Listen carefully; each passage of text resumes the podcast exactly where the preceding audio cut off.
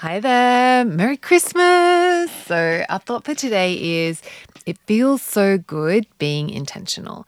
It feels so good being intentional. And just this is a thought that I think will be really helpful to take through the day of Christmas Day. Is that it actually does feel really good when we tune in and slow down. It feels really good when we think about how we want this to go and we make decision choices about what we're eating and how much we're eating with our rational brain. Like it feels really good to be intentional. It's so, so true. So, yeah, give yourself this gift today uh, on Christmas Day this beautiful gift of being intentional, feeling good about it, and enjoying, slowing down, savoring. And yeah, I hope you're having a beautiful day and lots of delicious treats. And I will see you tomorrow.